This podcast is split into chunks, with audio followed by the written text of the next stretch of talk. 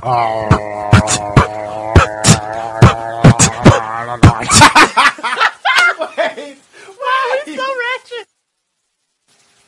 y'all, and welcome to the first episode of The Table. My name is Isaac, and I use he, him, his, and gender neutral pronouns.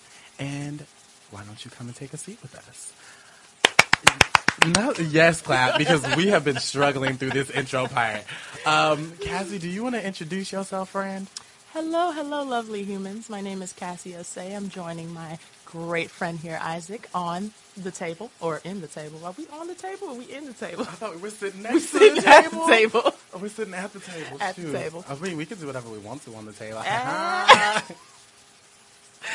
Woo! We are a mess, y'all. Anyways, uh, my name is Cassie Osei. I go by she, her, hers pronouns. I am a first year, first semester PhD student at the University of Kansas at the School of Public Affairs and Administration. Yes. So let's get into what the table is. Mm. So the table is a brainchild that I've had for a very long time where I was thinking about ways to get closer to my friends and also put out content into the world that was like healthy and informative and helpful to the greater discourse of everything. Because like mm-hmm. nobody wants to sit around and just like look at CNN all the time. And I think it's fun to have conversations with people who don't usually get to be at the center of the conversations, and especially people like us who are MSW, like public administration, like grad school people who are just trying to like figure stuff out, but we have all these opinions and all these ideas that we can share with each other, but like nobody else gets to hear. Mm-hmm. And honestly, like the way that I think the world would be better is if people actually listen to the people who have ideas or are part of the groups that mm-hmm. are being disenfranchised and stuff like that. But like we have to make it fun too because like why would we want to do this and be sad the whole entire time? So the table is going to be fun, but we're going to have conversations where people agree and disagree, but mm. we're all going to have fun while we're doing it.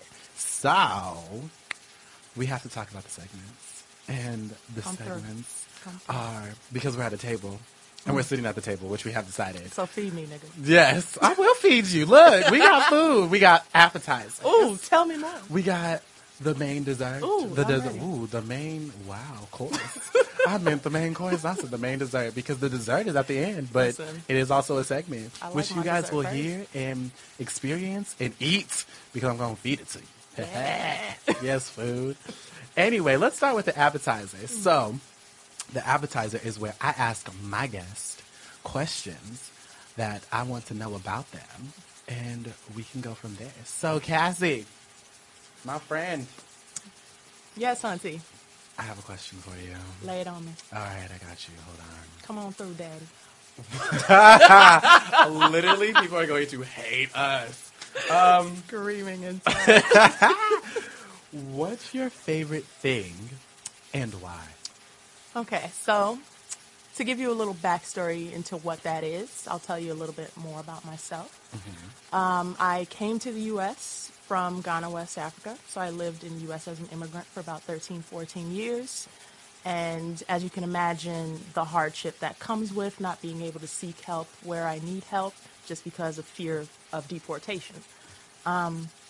So living in the U.S. has really been difficult because that's where uh, I don't have family, which is my favorite thing. Um, most of my family is in Ghana, West Africa right now. The only people I have here are my sister, who is first gen U.S. born, and then my mother, who is still trying to figure out what the fuck the U.S. is today. Yeah, so that's real. And I mean, I'm Yes. trying to figure it out, and I have lived here my whole life. So, I just don't know. But here we are, and that is my favorite thing, family. do you want to know my favorite thing, Cassie? Tell me. My favorite thing is Mm. food. Ooh, I really like food. what kind of food? You know, all the food. Oh, the food. No, um, actually, um, no, I don't think about this often, but like my favorite thing is my dogs. Like I went home this weekend, and I don't go home as much as I need to, probably. But like I go home, and I always realize like what it feels like to have like fur friends around or like fur family around. And so I went home, and my my dog, his name is Axel. He is a um, what do you call it? A boxer pit bull mix, and he's a big. He's just like this big, like docile thing that I like. It's almost like think of like, like what do you call them? Um, the dinosaurs with the really long necks. I don't know. Bronchosaurus? Bron- yeah, yeah, yeah, yeah, that one. The one with the beak. Mhm, that one. Um, it's like that. Like imagine that, Yeah. but like a dog. I don't know how to describe it. But anyway, he was just like it was so good to be around him and just like feel off of his energy. Yeah. Like he has no cares in the world. He cares about me more than I care about him. And like it's very like it's very prominent. Like fucked up relationship. Right. Like I mean, it's a dog though. Like I'm the, his whole entire world. So I come home and he's like super excited and he like jumps on me and like all the time I'm like. Man, I wish I was appreciated like this all the time. But it's like I don't know how to like explain to somebody that I want to be loved like the way my dog loves me. I don't know how to say that to someone. Mm-hmm. Like imagine me on a first date and being like, "Oh yeah, like I'm really just looking for the love and affirmation that my dog gives me in a human." And then people will be like, "What is wrong with him?" Like imagine that. Maybe I should start that. doing that and opening that up in dates. Like, "Oh, what are you looking for?" I want somebody to love me the way my dog does. I'm gonna put that on my Tinder profile. I'm doing that right now. Oh my god. Whew, that was a that was a moment. Okay. So what is your favorite color? My favorite color is red All right. because it is fierce. It is sexy. Mm. All It is bold. Actually, take that back. Candy apple red. Oh, Yes. That's a different color. Specificity, bitch. specificity. Make it clear. clear. Yes. So candy apple red because it is bright, bold, sexy, fierce, passionate, all things that are me. Hold on, hold on, wait, wait, wait. How do you end that? My phone just went off like it. Ah! Y'all, I hate myself. Um, but um, how do you end it? Oh, punctuation marks like this. You gotta hit it like a yeah. You gotta Hold hit on, it with hold the on, hold punctuation.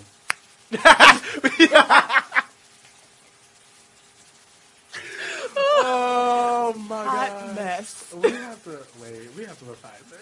This is. No, we're gonna keep it going. I don't know how to spell. what is my favorite color? I don't know. I don't know what my favorite color is. Yes, I do. I have five favorite colors. It is olive. One of them is olive because it looks really good on my skin tone. And I am like a centered bitch. I only center myself when it comes to the way I think of colors. And olive looks really good on me. And I know it's getting colder, so I'm gonna have to switch to like burgundy. But burgundy looks good on me too. So we just gonna have to wear all of them. And I only like the colors that look good on me. Yes. Um. So my next question for you, Cassie, is why do you think we are friends? because we're the same person. Yes. so That let me tell y'all a quick backstory about how Isaac and I met. This is a good Um, we have been biffles for biffles for a little over a month now.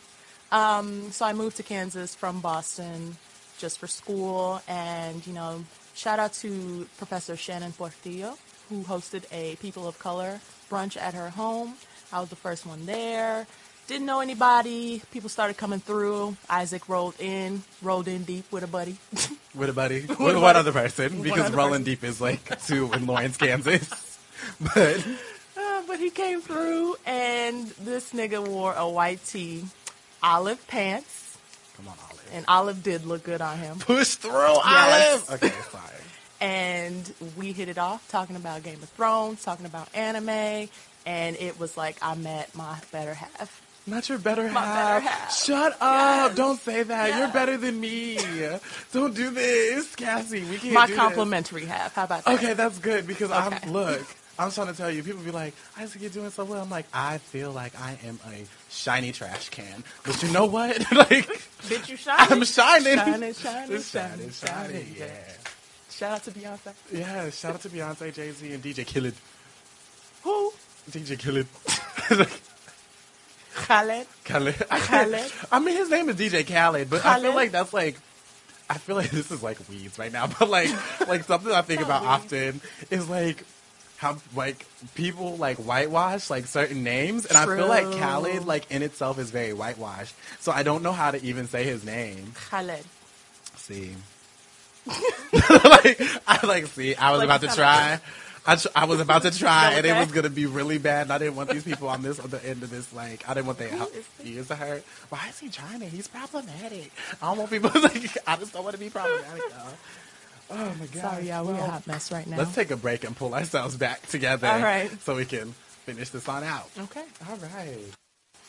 And we're back. So, right now we are at the segment called Dinner is Served, where we talk about a topic that we both kind of came up with, or something that I really wanted to talk to Cassie about, um, which is being a grad student while being black. So, grad schooling while black is what I would like to call this. But we're both grad students trying to figure out and navigate uh, PWI right now. And um, so that's the only experience we can really talk to because we know that there are like very different kind of schools that are specific to people's races and ethnicities and cultures. So, and religions. Let's not forget about religion. Um, but um, so we're going to talk about that. So to start us all off, um, what are the biggest challenges of being black at a PWI, in your opinion, Cassie? Well, for me, um, it was, it all started just recognizing or trying to recognize that I belong in a PWI. Um, and we may probably talk about that a little later, but imposter syndrome, mm. really just wrestling with I belong here based on merit mm-hmm. when others may be thinking I'm here based on affirmative action policy. Because I did go to a kind of prestigious uh, university before I moved to KU, and you know, I've I've kind of wrestled with what that means for me, um, and also in terms of navigating PWIs while black, it's also wrestling with my uh, cultural identity. So I lived in Boston, went to a university in Boston, and there is a little bit of tension between black American students and African students.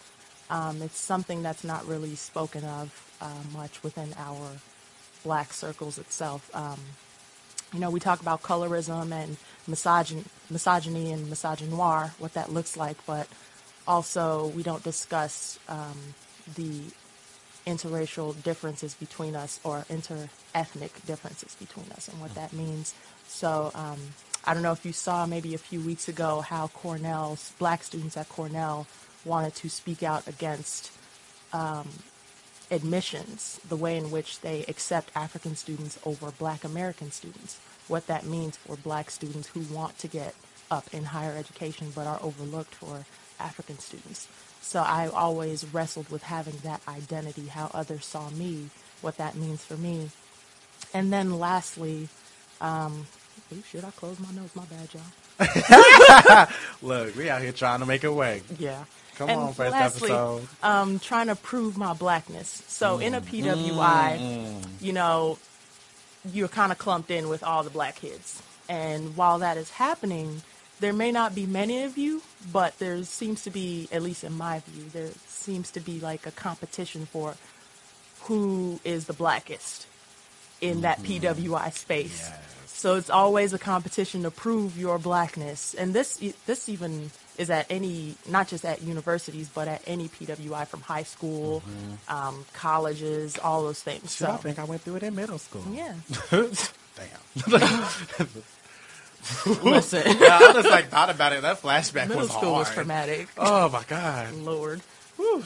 My gosh. So yeah, those are my, I guess, three big challenges. Yeah, that's real. I think I really want to like dive into the um, African versus Black student experience because mm-hmm. like I think about that often. I went to um, before I came to KU, I went to a pretty prestigious like school in Oklahoma, and um, it was it was fascinating because we had such a large um, like um, international population. Mm-hmm. So um, with that came like I think we had like primarily like Angolans, Ghanaian, and Nigerian mm-hmm. students, and it was really fascinating the way that they like like did community different than the way that black students did community yeah. because it was that like dichotomy of like if you're this kind of like if you're this much black you can fit in with these people and if you're like bougie black you can sit over here right. and if you're like nerdy black you can figure out what you're doing because you can't be you can't sit at none of these tables like you don't wear pink you can't do it mm-hmm. and so I tended to hang out with everybody because that's who I am as a person. I'm a mm-hmm. social butterfly by like necessity, but um, like not by choice, by necessity. But um, it was fa- it's really fascinating that you bring up like or not fascinating, but interesting that you bring that up because like I had a really close friend um, who was in undergrad with me, and they were Nigerian. I hope that was right. I could be wrong. I don't want to be wrong. Anyway, but um, we talked about it because we were talking about Blavity, which Blavity is like my pet peeve. But like they were talking about, um, they wrote an article in response to um, the African diaspora kind of thing. There was like another article that people were talking about African diaspora and how black people can culturally appropriate African culture. And then there was an article that responded to that, and then there was like this huge debate between like African students and black students. And I'm sitting there just like, Living your best life. but can it not be both and? Before I knew the phrasing of both and. But um but yeah, it's it's really let's like we can go there or we can go wherever we want to go because like we can talk about the challenges more. I don't know what to do. Well, let me let me speak to what you just mentioned. Yeah. Uh, culturally appropriating African culture. Let's do that, um, okay. or specific cultures from African countries, because Mm-hmm. Africa's not a country; it is a continent. let them know. So, I will speak to my Ghanaian heritage um, directly because that's what I know. That's my experience. Um, I came from a very traditional Ghanaian home, and what that means is that when church happened, we had to throw on the African gowns, the head wraps. Um, when there is a special occasion, the kente cloths came out, usually during weddings. Um, we wore beads and sold beads, traded beads as a form of currency, things like that. And I understand the importance of black Americans trying to reconnect with their roots in Africa. But, and this is what I have been told from my own family, when they see black Americans wearing what is for them that something traditional, something personal, it's it almost is insulting mm-hmm. because you can't mm-hmm. just wear it and think, oh, it's cute, so I'm gonna wear it. But it has significance, cultural significance. Um, using the kente cloth, for example, that has been capitalism has been all over the kente mm-hmm. cloth. China is making that shit now. China is capitalizing off the kente cloth like they owned it and made it themselves. And we could go, we literally, we could go there. But, oh God. And kente cloth is actually expensive. Quality kente cloth is several hundred dollars. No, my stole. Like you know how like all the Yeah. um, black students usually, if you have a BSU, Right. like you get that kente cloth stole. Right. And I was confused on why that John was like seventy five dollars. I was like, um, Listen. am I getting this for free? Because I'm not paying Listen. for that. I'm just absolutely. I got one for for my college graduation. My mom was like, "What is that?" I said, "Ma, that's my graduation stuff." Hey, graduation store. Hey, you tell me that? She was pissed. I was like, "Oh, oh, she'll like this." She said no. Don't accept that. Don't want Yeah, that. That's she was not into it. So, I think um, I find it beautiful that Black people want to reconnect with their roots. That is great. Find out where you're from and rep it, but also understand the cultural significance behind everything that you wear, um, whatever you choose to take from countries. I know we talk a lot of shit about white people appropriating black culture, but we need to look in the mirror sometimes. What are we appropriating from other cultures? So, Come on. I know that Come. it's gonna be some arguments with this statement that I just made, but you know what? But it is like Find we- me and try to read me. Oh, try and read me. You're gonna open it up and realize page one, chapter one is above your reading level. Mm. Look, most people start reading at a fifth grade level. Ooh. That's all people. Figure it out. When you read my book, I'm at 12th grade. I'm a college graduate. Can't read me normally. Try and find me and read my book. Can't even find my book. Woo! I'm so sorry. Woo! Okay, so mess. My other question, my follow up question to the initial, um, what's the biggest challenges of being black and being at a, uh, being at a PWI specifically KU in this instance, but I know we've navigated PWIs for a while now. Like, I will say though, KU is unlike any other PWI that I've been to. Um, I've been at PWIs in very urban settings, from Chicago to Boston, and Kansas is its own place, and whiteness there is unlike any other that I've ever experienced. So Oh. I don't know how to navigate it. I will say that I can handle these urban motherfuckers, right. but put me in the setting that I'm in. Okay, we literally like every single other conversation I have in my life, we have literally ran off in seven different directions, and I love it. I live for Yes. it every single time. But let's stay on track. but let's stay on track. Um, True, true, true. So, how have you adapted or assimilated, or just simply struggled through navigating PWIs? I continue to struggle. Mm-hmm. That's how I navigate. Constant, constant, constant space. space. Um, but I also try to find the people that I can connect with to just unwind because it is stressful be- just existing in this world and existing in a PWI. Yeah. Um, and I just sometimes got to find my people to be like, yo, let's let's chill, let's smoke, let's drink, let's hang out, let's do whatever. Let's twerk a little bit, but not with the white people. Let's twerk correctly. Let's twerk correctly, where your ass actually moves. oh my god.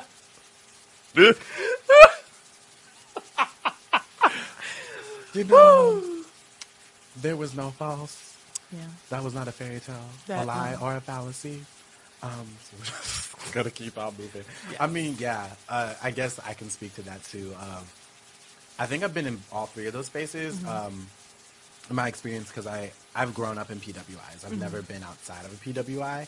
Um, I thought I was gonna try and be outside of a PWI, and then I realized I can't even actually navigate like um, Yeah. MP or not MPHCs, Lord Jesus, HBCs. HBCUs, and um, that was are like stressful. Eh, yeah, like not being able to figure out that you can navigate either. Like once you're so ingrained in a PWI, you can't go outside of it because it's like you almost like adapt so hard to like like code switching and stuff like that. Once you get into a space where you don't have to do it no more, you're like, I so don't I know what don't, do. I don't have I to don't. speak No. like white people right now. Like I'm like, wait, What? wait, we're in a meeting and the dean just like dropped like slang. Hold on, wait, Pulled a out a black and mild. Yeah, it's like some literally people are over here like rolling a joint on a textbook, like, and they're and they're black and they're not going to jail. What is happening? What? Oh, this is no way a representation of HBC. This is not. It we just talking isn't. trash. But it's it's almost like this like it's its own culture shock and going to a Yeah. Mm. HBC. Like me being so close to Langston University, and like I decided this is funny and this is a really good story. So I went to uh, Migos concert at Langston University because they had brought Migos, and I drove from Tulsa in Mm-hmm. my uppity white people school, and I was like going down there with my black friends. I'm like, we're gonna go to this Migos concert. It's gonna be lit. Mm-hmm. Let me tell you, there was a period where I had to crawl underneath people to get into the entrance because there was a fight going on outside and they weren't letting people in quick enough, so people were fighting outside. Oh and I was like, I just came here to see Migos. I didn't even, I don't know what's going on here. I'm so scared. And like, crawled my way oh into Oh my the God. building because I was like, take my money. I just want to watch the Migos. I just want to watch the, The Migos. Migos.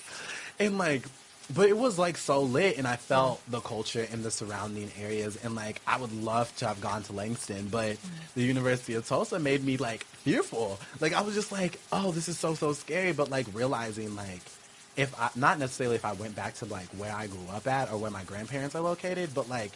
I know how to navigate blackness. It's not hard for me to navigate blackness. Mm-hmm. So for me to be like, I'm around all these black people and I don't know what to do, mm-hmm. like that's what PWIs do to you. Like you Yeah. assimilate so hard that like sometimes it's so hard to get back to where you're at. Exactly. And so, you know, I had to make a very hard choice my junior year of college to be like, you know what, assimilating or adapting to this is not going to work. Like I can do it to get what I need, but like it's for the birds. It like genuinely is for the birds. Chicken heads to be exact. um, why am I like this, y'all?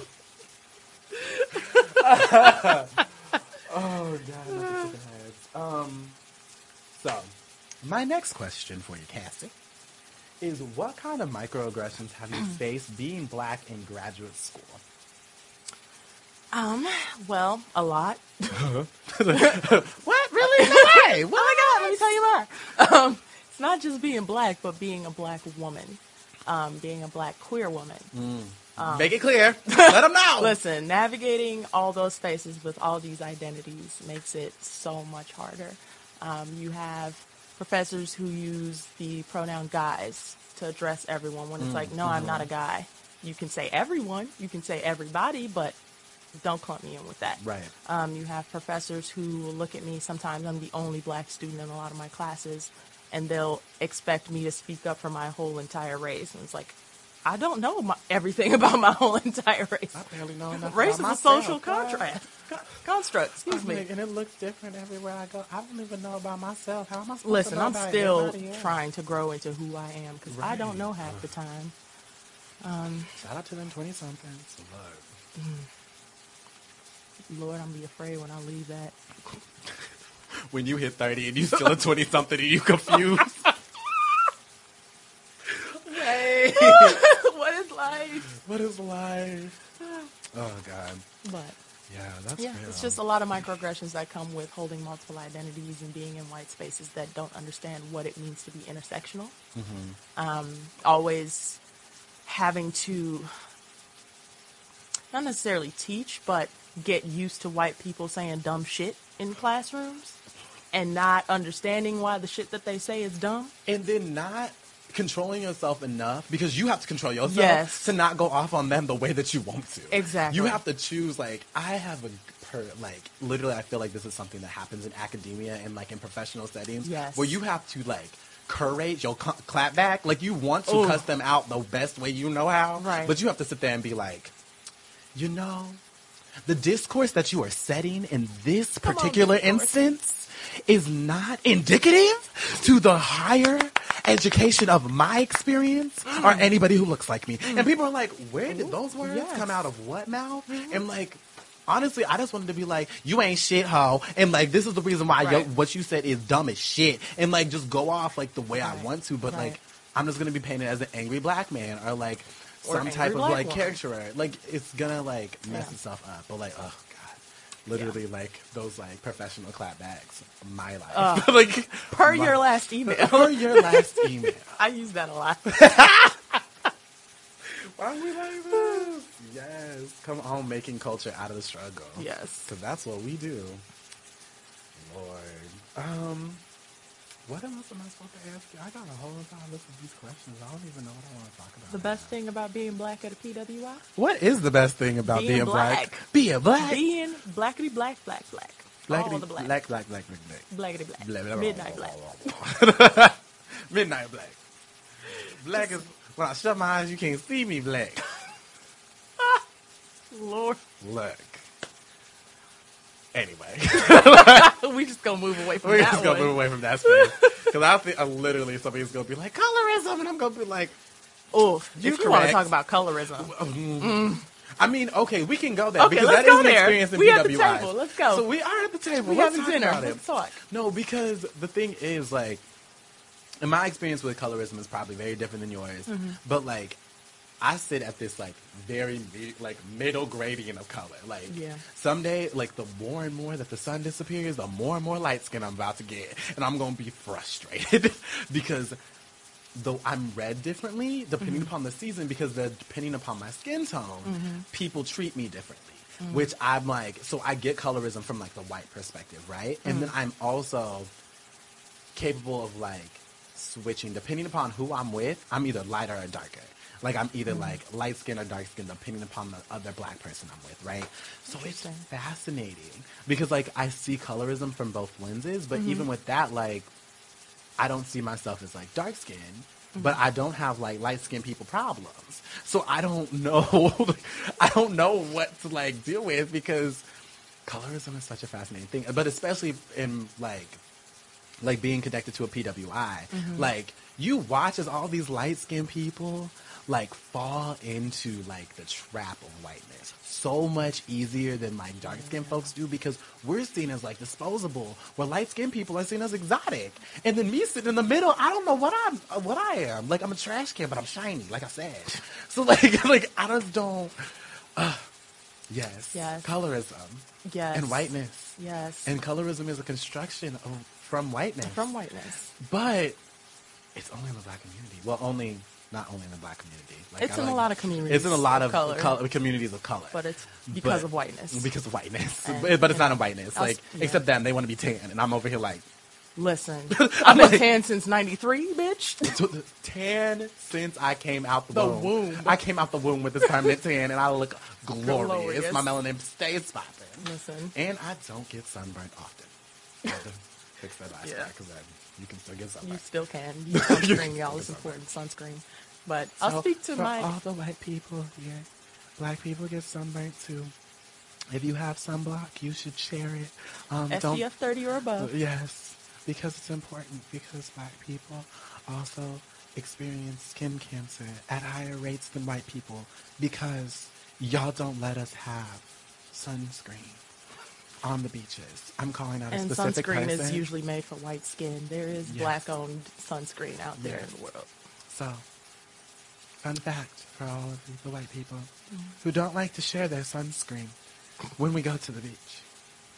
But let me speak a little bit about my colorism experience uh, before we switch tops. Uh, switch tops. tops like shirts, or tops like men. I'm so sorry. Oh my gosh. Okay, y'all. So I am a darker, deeper complex woman. Um, and for me, navigating PWIs with my deep complexion has been something of an odd experience. Um, you know, if I don't tell people where I'm from, and that's another question when they ask, Where are you from? And I'm like, Chicago. And they're like, No, really. That's my default, my mama's womb. And they're like, no, really? So it took me a while to learn that that was kind of a backhanded, discriminatory Yeah. insult. But anyway, navigating PWIs while being deeper complexion was always strange for me because I didn't really understand what it meant to have deep complexions until I was around other black people. Um, because being in PWIs, I was always the one that stood out because it was either you were my complexion or you were just pasty white. Um, sometimes you had tan white folk. And that was really the gradients because I really went to super white schools. And once I started seeing more people of color come through the doors of other PWIs, then I was like, wow, it's just not one shade of black. It's lots of shades. And I will say this being a deep complexion woman in the black community in itself is difficult because darker skinned women always get passed up for the lighter red bones. I said it. Read me if you want to. Red bones. Yes. What about the yellow bones? I'm so sorry. Yes, it's it is a discussion that's worth parsing out, but I will say we need to treat darker skinned women better. And plus Tupac said the darker the berry, the sweeter the juice. So get with the program. You better go ahead and quote Tupac The late great Tupac Shakur. Shakur. Yes, let it be known. We are hot fucking But you know what? It's cute. It's, It's a bop. cute. It's a bop. It's a bop. Everything's a bop until it's not a bop. Um. So, did you have a wake up moment in your PWI experience as a black person navigating them? What do you mean by wake up? So, like, you know how people say they woke? Mm-hmm. You got to wake up sometimes. And people have their wake up moment. So, to speak a little bit to my experience, I started going to PWIs from the get go. My mom was, I'm a military brat, right? Mm-hmm. So, wherever I went, like, military bases are very integrated, but, like, still predominantly white because it's the military and we live in America and white people are everywhere. But, um, there was more black people, but most of the black people who are socialized in military spaces, they act as like cogs in the machine of like Yeah. militarism and like colonialism and like American society. And so I thought like, oh, if I just work really hard and pull myself up by my bootstraps, like I'm gonna do this, such great things as all my other friends who are around me. Mm-hmm. And then I got to high school, and well, it wasn't more like I, I moved from Washington State to Oklahoma, and I was like, ooh, ooh. Y'all don't like people who are different than you. And so I had like I chose to assimilate because I was like, I want to make friends, I'm new here, like blah blah blah blah. Then I hit my junior year and I was like, mm, I have different goals than y'all. Like, I don't like beer. like, like let's let's be clear. Like, maybe the reason why I stopped trying to assimilate was because beer is disgusting. That could have been like 80% of the reason. And the rest of it was like, I'm black and I can't act like this. But like 80% of the reason was beer is disgusting and I don't like it. And um, I was focused on running and trying to get a track scholarship. And um, it took that experience and like me trying to be goal oriented and like not really talk about blackness and like whiteness in the way that it, I do now, but like realizing that I was not able to do the same things as like white people, and I had to do so much more to get where I wanted to be, right? And so I got to the University of Tulsa because like out, for most of my life, most of the um, white people I engaged with were very similar in social economic class. Like I might have been at the bottom of the socioeconomic class that we were sitting in, but we were very we still had like the same cultural understanding when it comes to um, class. Then I went to the University of Tulsa, where it costs ridiculous amounts of money a year to go. Um, it's a private institution, and most of the people who aren't there on scholarship, their parents are paying for them to be there. So they have coin. And so whenever somebody's like, oh yeah, Isaac, like for spring break, I want you to like come with me to like Florida and we can ride my boat, um, boat, aka yacht, because they meant yacht, but they said boat because they don't have a concept of what like a boat is. But anyway, they like were like, oh yeah, I'm gonna go on my yacht and we're gonna go to Cancun. We're gonna ride my yacht to Cancun. My yacht. And I'm just like, I have track practice, so I can't go. You asked me to spend money to fly myself to Florida with mm-hmm. what coin? And then get on a boat and just be with you on a boat in the middle of the ocean?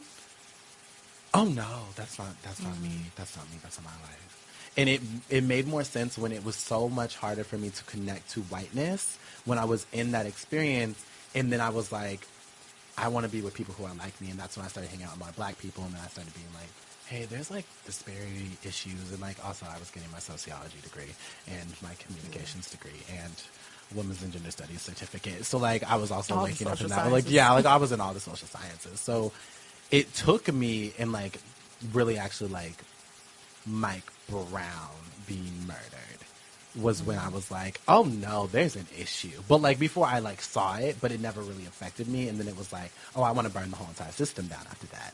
So like, did you ever have that moment of like, whenever you woke up? Because I just Yeah. told you my whole entire life. I told you my life story. Yay! There's been moments, I will say, that I've woken up. It started maybe sophomore or junior year of college. Um, I was in a very whitewashed sport, rugby, um, because rugby is awesome and football for bitches. Noted. Read me if you want to. No, but Read me if you want to. But remember, you can't find my book, and it's 12th grade reading level. Get into it. Just to make Oh sure you do. No, but my God. so I was in a very white sport in college just because, you know, I ran track, I played basketball, but I wanted to do something out of my comfort zone. And, you know, I had a lot of anger issues growing up. And I was like, you know what? This is a fun looking sport. I get to hit people and be okay with it. Um, that's when I recognized that I was black. Like, because that sport is is not really black. Oh. Okay, I need you to speak more to this. Like, Okay. this is fascinating. Okay, so one, my body type is very athletic. So mm-hmm. for that, when they would see me, it was like, oh, you're you're you're built differently. You know, you're you're in shape. What does that mean for me to be a black woman and be in shape? How is that looked at at the so- social society level and in this sport? You know, for one, that was they even gave me the nickname Panther because of it. So, yeah. So everyone called me Panther every time we go play rugby. Y'all can't see my face. Cassie can see my face. I'm broken. Yes. It is a face of shookness. I wish. Anyway, Yeah. continue. I'm sorry. So, realizing I was black, you know, just the only black person on that team. But I did it because I love the sport, but also wrestling with what being black meant playing, you know. I was always picked because, oh, you can run, you can run. And then people would make the jokes like, you're such a fast runner, I bet you do well running from the cops. And then I'd be like, oh, okay. I mean, I ran track. But it didn't go in my ear as, okay, this is a very discriminatory statement. It went in my ear as, oh, I ran track. I guess they noticed. when I just identified with that so hard, I was like, somebody's like, oh yeah, you run so fast. I bet you run away from the cops real fast. I'm like, I do. Like it was just like, yeah, Yeah. yeah, I do because I run track. exactly. Can't catch me. I don't think about that. Ah, fence is fast too. You ever see me hit a hurdle? Like I'm good. Can't do hurdles to save my life. That is Listen. not even I tripped. not a realm. Not a realm. Not, will not do it. But so college for me through that sport was when the first time I really woke up and recognized my blackness. And then also moving to Boston. Boston is one of the racist cities in America. And knowing what that meant for me, how I'm automatically looked at as a nigger. And not nigga, a nigger. Um, because That hard R. the hard R, nigger. like that. And it's real though. It is real though because you are just another black body that passes by that these white researchers and these white institutions will use you to get their data published and, you know, see if you compare to the standard of whiteness, which is the standard of wellness in this country. So, Whiteness read me in equals this read me if you want to. Well, well, wetness. Whiteness equals wellness. Wow. well, well, um, you are whiteness equals wellness. That Yes. is uh, Look at the data. Every time you're comparing somebody, it is as compared to white people, white mm. men, white women. It used to just be white men, but then you had nurses studies, which then was like, all right, white women. Mm. So that's our standard of mm. wellness or wealth or anything in this country, whiteness. so whiteness is the standard. It is the standard. And if you mm. aren't meeting that standard, you must be poor. You must be on welfare. You're probably black and all the other things that are holding you back. Mm. So, That's real. yeah, Damn. Mm. Yeah. We went there. we did. Oh my gosh. Well, la- my last question. Okay. My last question before we go there, we have to go all the way back to what we started with and how Okay. we were talking about it. Okay. Um, have you experienced imposter syndrome? and what did slash does it feel like? Because I don't know if you've gotten past it. I know I haven't. I have not. Hmm. I'm still going through it. Still going through it. And it's imposter syndrome as compared to whiteness or Mm-hmm. as compared to other black people or other people of color who are well established. It's like, And how even- do I compete? and just throw it in there. Yes. Like my imposter syndrome, from my experience, comes from my queerness mm-hmm. more than it comes from like my blackness and like in this intermingling space of it. Okay. Like I feel like I'm never, I'm not, I'm an imposter in my own black community because of my queerness, which then makes me feel like they hold me to this higher standard because they think that I like am attached to whiteness when it's actually them seeing that I'm attached to queerness and mm-hmm. how much that intermingles with itself because mm-hmm. black queerness is like literally like instead of it being like this hierarchy, it's like this like triangle effect where it's like I'm over here in this corner on the mm-hmm. same level as like blackness, but they think that because I'm different and farther away from them, they see me as being closer to whiteness, but I'm really just like across the street. Like instead of being like on the tip top of the like rooftop, I'm across the street like, hey, snap. like, like, like that's all I got. Mm-hmm. Because, and so like imposter syndrome from so many different angles, and like feeling like, okay, if I'm talking about this piece and I incorporate this identity, is this going to be enough for this to actually be accepted mm-hmm. as like a good grade? Right. Like, do I have to expel all of my experiences to make this p- stuff work? Because I'm in social work. Like, we talk about like our biases and stuff like that. And I'm basically just typing out my life experience every time I type a paper. So it's like, is my like my imposter syndrome comes more from am I marginalized enough to even be in this space? And then on top of that, am I marginalized enough and overcame enough to be in this space? And then it's like, am I smart enough to be on the same par as these white people? And then it's like, am I smart enough to be an academician? Because I feel like academia is full of demons. And so I made a word called academia, but I didn't really make the word. I read it in an article one time and I really latched onto it. all three of what you just said. like, I'm there right with, right there with you. yeah, it's just imposter syndrome is such a bitch. Like, is. and not even a bitch because that means like I like people would say that I just gendered it. Like, imposter syndrome is just an asshole, an asshole, like a used asshole Damn. with some bus like crusty booty. Oh. like sweats, like No. coming down the Oh, side no, of it. Nasty imagery. Look, think about it. I Google that. an image. I want that. Google it in your head. because who wants that? Who wants to No one experience that, wants right? But like, I feel like it's very prominent in like black people experience in PWIs, Mm-hmm. and even black people who like go into PWIs after they've been in like predominantly black spaces their whole entire life. I feel like that's probably even harder for them. But Yeah. can't speak to that experience because I am. Yeah. Yeah. But let's take one more break and then shut it down. Mm.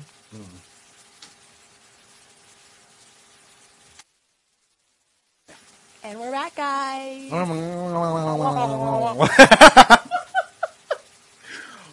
Why are we like this? I do not know. Um, so now we're going to finish things up and wrap it up with what's for today.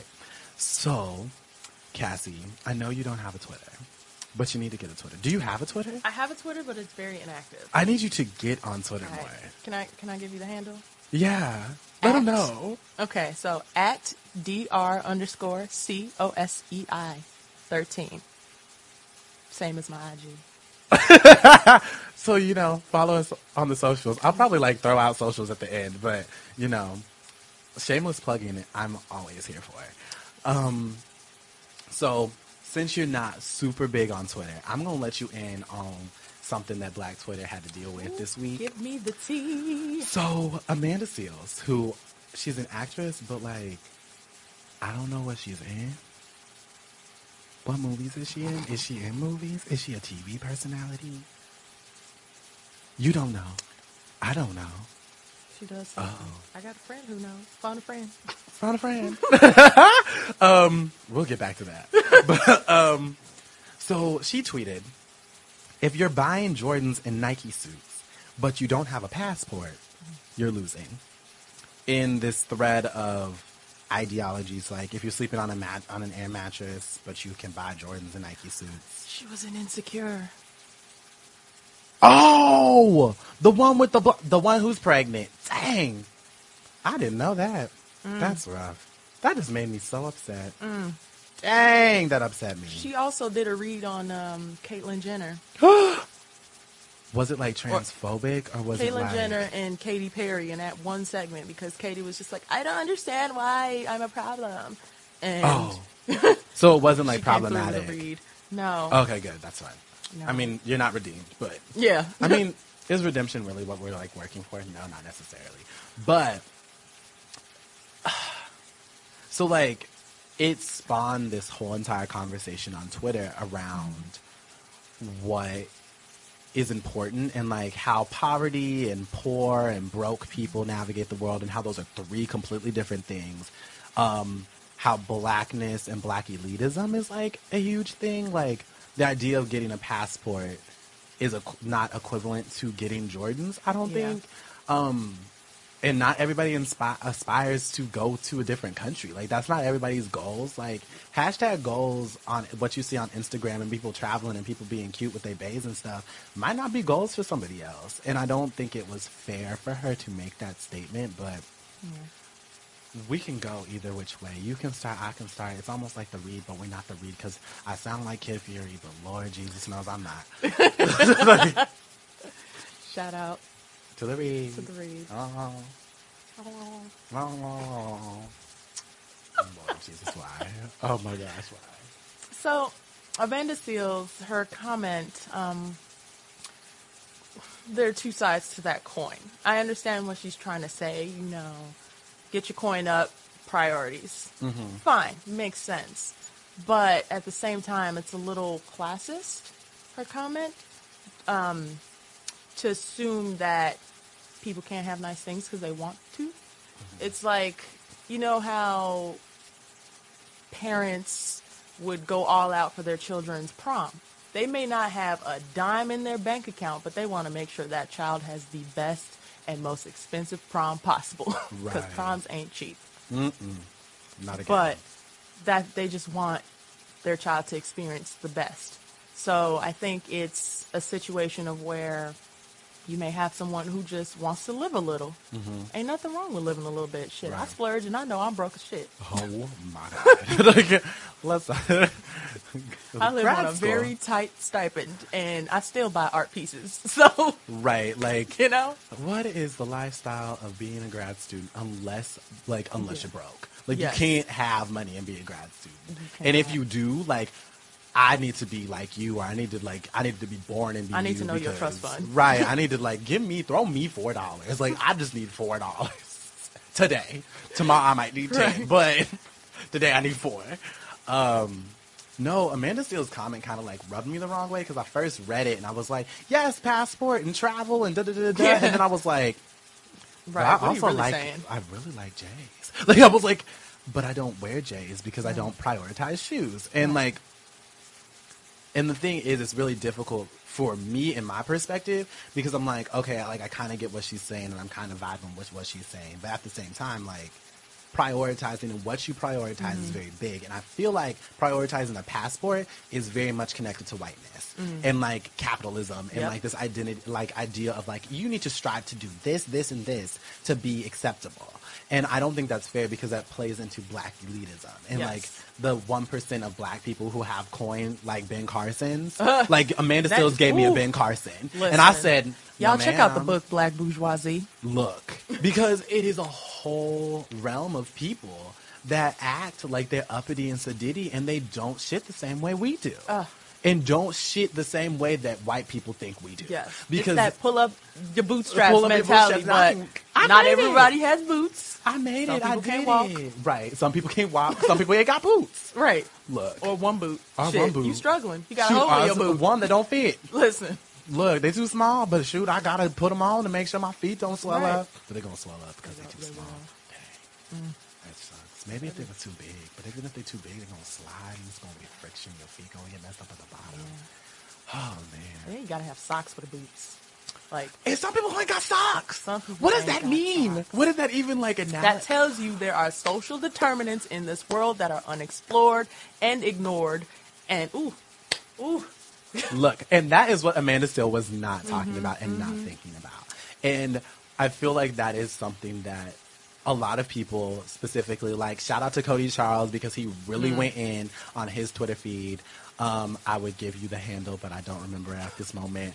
Um, like it was just there was so many different tweets that like gave me life about it because it made me think like about the difference between like what's the difference between broke and being in poverty? Mm-hmm. Because like I'm broke but like poverty is an experience. It's like a life Yes. experience that you hold and like his- historic poverty is completely different than living in poverty. Like Right. you have different experiences based on your family lineage and like i feel like even with that amanda like my mom i don't think is going to prioritize me traveling around the world mm-hmm. because shoot we can barely travel around the united states like I like I got to go to DC this summer and that was lit, but like that was like coincidence and chance. Like you, you can't just pull up and leave because like Right. your nine to five is important. Family is important. Me going to a family reunion is going to be prioritized, even if the pr- family reunion is down the street than me going to New York City. Mm-hmm. And both of it costs coin, and my my mom is going to put that coin where she feels is most important. Now that might not be my my priority is, but that also plays a factor in the way that I prioritize things. So it's just a whole lot. It's just a and you know lot. this may be a little interesting to go into it. Her being a lighter skinned woman, book. Bring it back. Listen, her being a lighter skinned woman of a certain class, being able to say, "Oh, I can, I have a passport. Where y'all, what y'all doing?" What y'all doing?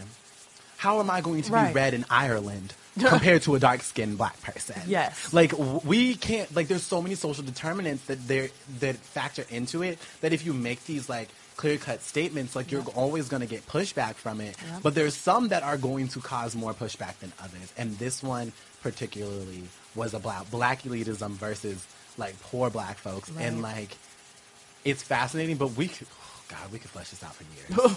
if we really wanted to, we could touch on every single thing that Amanda Seales have. The fact that you are an actress on Insecure. That there and foremost. Like Issa Rae cast me. Look, give me Issa Rae, please, give I need me- a job. I can act. I need coin. I'm extra. I can roll up. you know I got a good speaking voice. Look, I can be. Um, what is it? No, did you see the thing? Look, side note, because like clearly we're, we're done Yes. with this whole entire segment, but we're gonna talk about this real quick. Issa Rae was talking about um, making like uh, Gossip Girl like 90210, but a black version of it. Mm-hmm. Look, if you need a Gossip Girl, me, call me. I'm the most petty girl out there. I will be behind a computer, click clacking away, typing messages and being messy. Ask somebody. Ask my mama. Ask my cousins. Ask Cassie. You ain't lying. I'm not. I would be so good. I don't even have to practice. You just need to give me the lines and I'll do it. It'll be so good. So good. Ugh. Mm. Anyway, any final words or final thoughts on the first episode of The Table where everybody is invited? Everything was delicious. Delicious. We ate, I didn't ate we? well. We're really about to go get food after this. So Listen. like because who's hungry but I. like um but no, um so the table has its own social media and stuff like that. Um most of it is like at the table pod. Um there's a Facebook page so far. Um the at on Twitter it's at the underscore table underscore pod. So Pod is in P O D. Thank you. Because I don't know. You know, I got an accent, but I don't know where it's from. Don't know where it's from. Oklahoma. Oklahoma.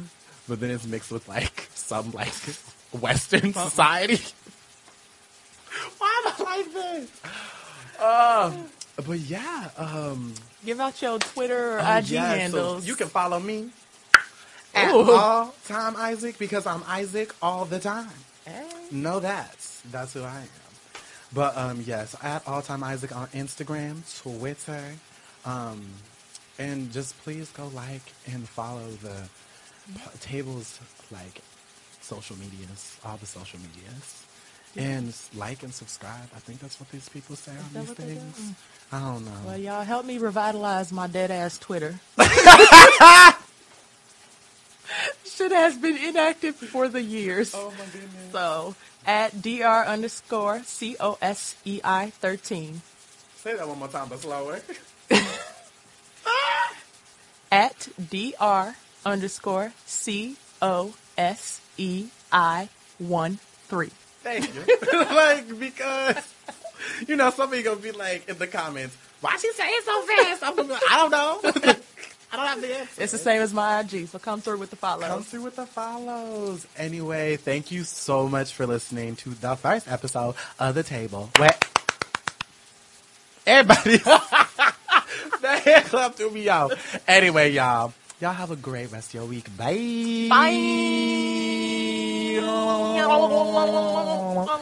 Bye.